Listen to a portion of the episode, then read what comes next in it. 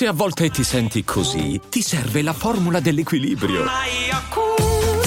Yakult Balance, 20 miliardi di probiotici LCS più la vitamina D per ossa e muscoli. Daily Cogito. Svegliarsi per pensare oppure pensare per svegliarsi. Ogni mattina, dal lunedì al venerdì, con Ric Dufer.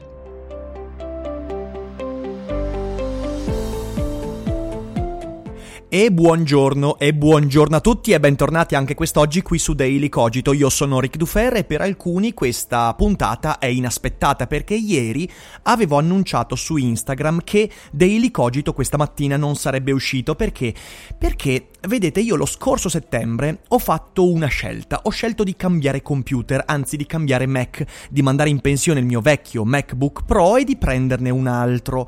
Ed è stata una scelta che ho rimpianto tantissimo perché non nonostante il mio vecchio MacBook non abbia avuto praticamente nessun problema in dieci anni, questo nuovo in un anno è andato in riparazione ben due volte e ha avuto un sacco di problematiche, tipo ieri. Ieri mi si è bloccato tutto, tutte le riproduzioni video, quindi anche Final Cut per eh, il programma che uso per i montaggi si è totalmente bloccato. Ho dovuto fare un backup, ho dovuto riazzerare tutto, ho dovuto reinstallare tutto e adesso sembra andare. Però insomma è veramente incredibile, questa cosa voglio dirla, voglio dirla. Io compro Apple da 10 anni perché tu quando compri Apple hai un costo in più, però sai che il prodotto ti dura molto più a lungo e però e però questo MacBook 2018 mi sembra nato male, infatti dovrò mandarlo di nuovo in riparazione, io spero che me lo sostituiscano. Voglio dire, ma se tu hai un prodotto che fonda il suo valore sulla durabilità, perché, eh, perché me lo rendi più fragile? Eh, perché vuoi renderlo eh, più, eh, più fino, più leggero, tutte cose bellissime, ok? Però se poi me lo rendi più fragile, più vulnerabile, allora che senso ha? Vabbè, lasciamo perdere questo piccolo rant contro Apple, speriamo mi risolvano il problema e quest'oggi, quest'oggi è il primo question and answer mensile dei miei mecenati. Cosa significa? Significa che io da luglio, una volta al mese, a inizio mese, apro un post esclusivo su Patreon in cui i miei mecenati di livello 2 o superiore possono pormi domande di qualsiasi tipo e io poi dedico un video o un podcast, questa cosa dipenderà un po' dalla programmazione, quest'oggi è un podcast. Eh, che insomma è un podcast perché fortunatamente sono riuscito a risolvere il problema con il Mac e quindi rie- riesco a registrarlo, eh, un podcast in cui rispondo alle domande che mi hanno posto. E quindi partirei subito con le domande. La prima è di Davi, che penso sia Davide, non lo so, che mi chiede che ne pensi di un Philosopher So Good o di una weekly cogito dedicata al tema del libero arbitrio e del determinismo? E poi ti sei mai interessato ai legami che esistono tra l'ambiente in cui vive un'etnia, società, popolazione, lo sviluppo del suo linguaggio, la sua morale i suoi costumi? Hai consigli su letture e pensatori che ne hanno parlato? Allora, prima domanda. Io ho già parlato tantissimo del libero arbitrio, nella prima stagione di Philosopher So Good ci sono anche alcune puntate dedicate a questo, a, a questo proposito, eh, vi consiglio in particolare quella eh, in cui ho parlato di una bomber e della crisi dell'autoproprietà, molto interessante, però in futuro sicuramente parlerò ancora molto di questo tema e una weekly cogito dedicata a un tema in particolare mi è balzata in mente, quindi potrebbe essere che nella seconda stagione di, Co- di Daily Cogito qualche settimana tematica non sia più dedicata ad autori, ma a tematiche, staremo a vedere. Dopodiché, eh, legami fra ambiente e linguaggio, morale, usi e costumi. Sì, anche di questo ho parlato molto spesso, anche sul primo canale YouTube, e consiglio la lettura di un eh, fantastico mm, eh, biologo che è Robert Sapolsky, straordinario, ne ho parlato anche in Philosopher So Good nella prima stagione, quindi recuperatelo, Robert Sapolsky. Metto uno dei suoi libri in descrizione. Dopodiché c'è Giacomo che mi chiede il pipofilo, perché pipaiolo suona male, sono pienamente d'accordo, che in me non può trattenersi dal chiedere quali tabacchi fumi o preferisci. In uno degli ultimi vlog mi pare di aver intravisto una busta di Kentucky Bird. Sì, io fumo principalmente Kentucky Bird perché? Perché mi piacciono i tabacchi morbidi con un eh, gusto abbastanza forte, aromatizzato però senza essere aromatizzati. Eh, quindi il Kentucky è un tabacco cui mi sono molto molto legato. Poi c'è un Holborn eh, che mm, magari pubblico una foto su Instagram in questi giorni, eh, che fumo ogni tanto, però il Kentucky Bird è finora il mio preferito. Non sono ancora un esperto di tabacchi, eh, quindi devo ancora scoprirne molti, perciò se avete dei consigli sono molto aperto ad ascoltarli. Spostandoci sul più filosofico, cosa ne pensi della visione di Dennett coscien- della coscienza come una user illusion? Io credo che la coscienza, come il libero arbitrio, come tante cose, siano delle illusioni, ma a differenza di Dennett sono convinto che siano delle illusioni necessarie, quindi illusioni che dobbiamo per forza di cose nutrire, eh, certo senza usarle a nostro discapito, ma illusioni che devono essere usate in modo consapevole. Eh, noi siamo esseri coscienti, questo è un trucco da prestigiatore, ma per nostra struttura, anche se andiamo oltre il trucco e vediamo com'è costruito l'inganno, non possiamo non considerare la nostra coscienza come qualcosa di fondamentale e strutturato. Questa è un po' la risposta che mi verrebbe da dare. Poi c'è Leonardo della Sera che mi chiede: Non credi che i tempi siano abbastanza maturi per creare una solida associazione di divulgatori? Negli ultimi anni si è formata una grande community di ragazzi, ricercatori e professionisti che potrebbe veramente fare la differenza culturale in questo paese, dove le riforme dell'istruzione continuano a non arrivare. So che più o meno vi conoscete tutti, però forse ufficializzare questo movimento, eccetera, eccetera, eccetera. Caro Leonardo, qui questo è un tasto un po' dolente perché? Perché in realtà eh, c'è già stato, in, in, realtà esiste un esperimento di questo tipo, che è l'associazione EduTube, di cui io ho fatto parte. Da cui però sono uscito per divergenze, comportamenti eh, nei miei confronti che non mi sono piaciuti. Ora all'interno di EduTube ci sono tanti divulgatori di cui ho grande stima, come Marco Coletti, il Cuso e tanti altri. Eh, perciò esiste, eh, trovi anche la pagina Facebook EduTube, io ne ho fatto parte, ma poi ripeto, per uh, vicende personali ho deciso di uscirne. Cosa posso dirti a riguardo? Posso dirti che io ormai mi sono abbastanza convinto che, pur augurando tutto il meglio a YouTube, non sia quella la strada per creare una cultura divulgativa in Italia, o meglio ancora, non è ancora, non è arrivato il momento, perché in questo istante eh, il web ha bisogno di tante individualità che senza coordinarsi, senza avere eh, un direttivo, senza avere delle, eh, de- de- delle, diciamo così, direzioni ben precise e eterodirette, come direbbe un complottista dell'ultima ora, ehm, senza tutto questo eh, agiscano per il meglio nei propri confronti al fine di produrre una rete sempre più ampia di persone e personalità che spontaneamente cooperano fra loro, cioè preferisco lavorare per i cavoli miei collaborando con di volta in volta Uesa, Giacomo di Entropy for Life, Dario Moccia, Barbascura, senza però che ci sia un contenitore in cui far entrare tutte le nostre personalità. Perché? Perché è ancora troppo presto per quella cosa lì e quella roba lì forse un giorno nascerà spontaneamente.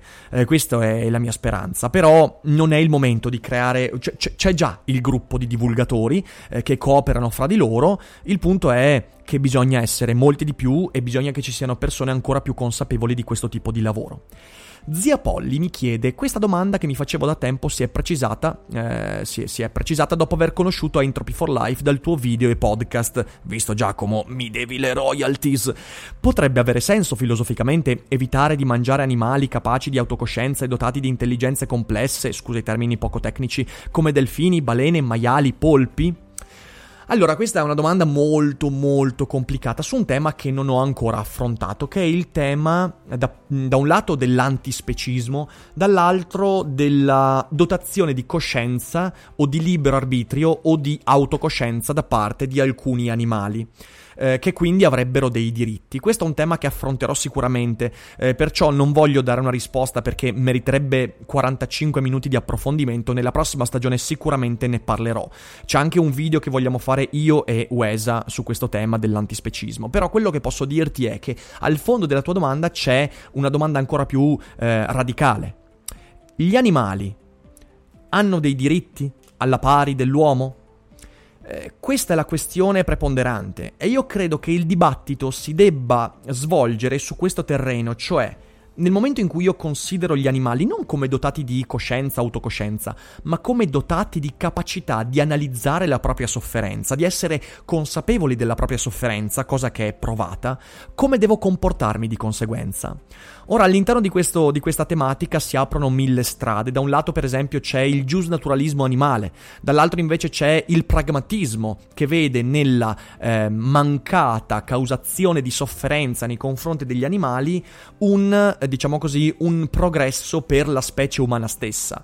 E all'interno del dibattito non ci sono tante posizioni che fra di loro sono assolutamente inconciliabili. Quindi io non so darti una risposta di questo tipo, posso dirti una cosa che ho osservato che l'ultima strada da perseguire è eh, usare questo tipo di argomenti per depotenziare il nostro sentirci creature umane, perché molto spesso trovo che il dibattito antispecista e addirittura animalista parta non dalla necessità di dare uno statuto ontologico alla domanda che tu poni, ma di depotenziare lo statuto ontologico del sentirci umani, cioè si nasce fondamentalmente questo dibattito troppo spesso nasce da una una, come dire, un malcontento dell'essere creature umane, che molto spesso io l'ho detto, oggi essere umani è difficile perché gli umani si detestano.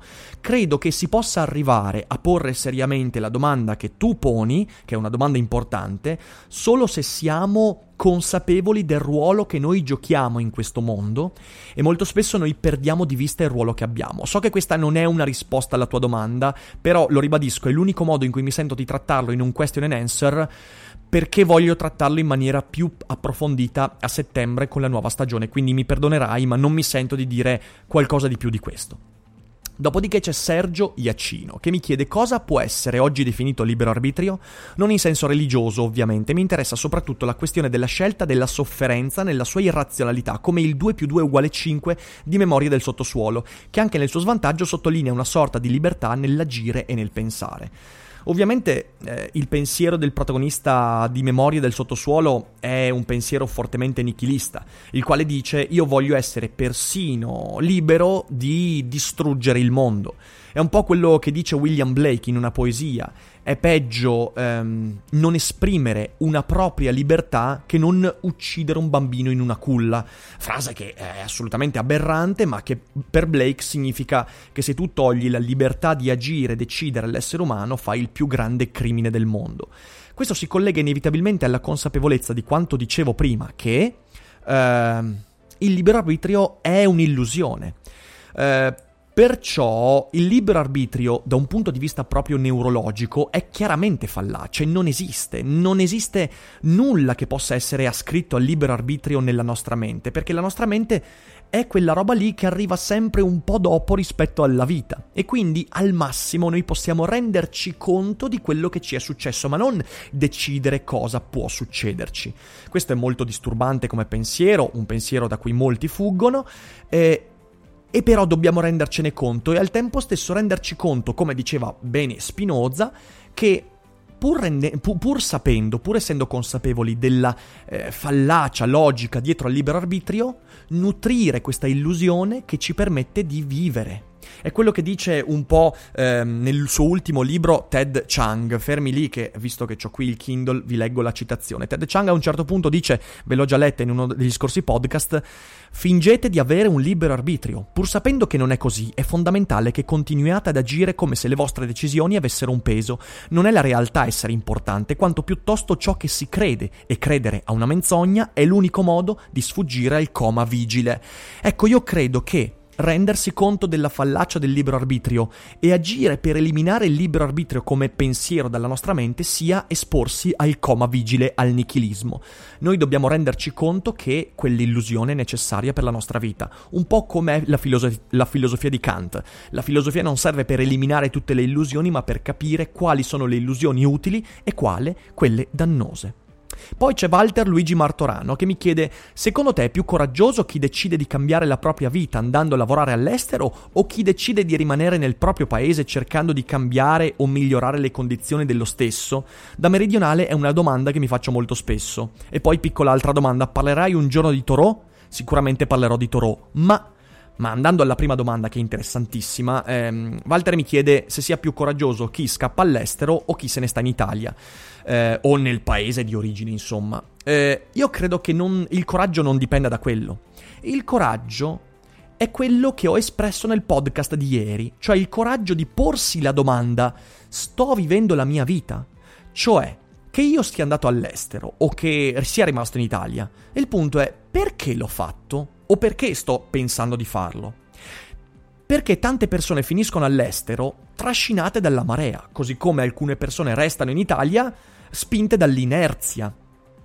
E invece il coraggio sta non nello spostarsi o nel restare, ma nel porsi quella domanda, quello che sto facendo mi appartiene e le scelte che faccio sono mie o sono dettate da appunto dall'inerzia, da, dall'inedia, eh, dalla corrente. A quel punto lì capiamo cos'è il coraggio. Il coraggio di capire se sto vivendo la mia vita oppure la vita di altri. E mi viene in mente quel verso della canzone degli Zen Circus, eh, che tu vada, adesso non mi ricordo come fa, eh, Parigi, Roma, Bologna, le tue paure non han fissa dimora, eh, le nostre svolte sono sogni di gloria. Quindi ovunque tu vada, se ci vai per paura o se resti per paura, in realtà non stai facendo una vera scelta, quindi non è coraggioso, diremo. Poi c'è Andrea che mi fa tre domande. Eh, cerco di essere breve perché altrimenti il podcast durerà tantissimo. Ultimamente dai tuoi video appare veramente un senso di entusiasmo e di consapevolezza come se avessi raggiunto, stai per raggiungere degli obiettivi personali. Non so, un senso di generale realizzazione personale. Ti andrebbe di parlarne attraverso la tua esperienza e non solo dando qualche consiglio o idea? Non si tratterebbe di motivational coaching. Allora, rispondo a questo. Io sì, devo dire che quest'anno in particolare è stato un anno di grande realizzazione. Perché? Perché dopo qualche anno in cui avevo fatto solo video, non solo ho scoperto i podcast che mi hanno fatto davvero tanto felice, come molto spesso io eh, esprimo, ma sono tornato a scrivere e pubblicare libri, eh, cosa che non facevo dal 2014 con il mio primo romanzo e che poi appunto per via eh, della invasività del web avevo smesso di fare. Con l'elogio dell'idiozia e ancora di più con il libro che uscirà ad ottobre, eh, Spinoza e Popcorn, non vedo l'ora ragazzi di mostrarvi la copertina, farvi de- leggere i primi capitoli, oddio che bello, che bello, che bello. Peraltro su Patreon avrete in questi giorni delle, delle anticipazioni molto succulente. Eh, dicevo, sono tornato a scrivere che è ciò che mi fa davvero felice, ma soprattutto comincio a vedere la possibilità di vivere di scrittura, mm, perché il mio progetto è quello di pubblicare 5 libri in 5 anni, i primi due sono già andati, il prossimo sarà un romanzo ed è già in dirittura d'arrivo e presto avrete notizie anche su quello, perciò questo mi fa veramente contento perché il mio progetto è ancora quello di vivere di scrittura. Seconda domanda.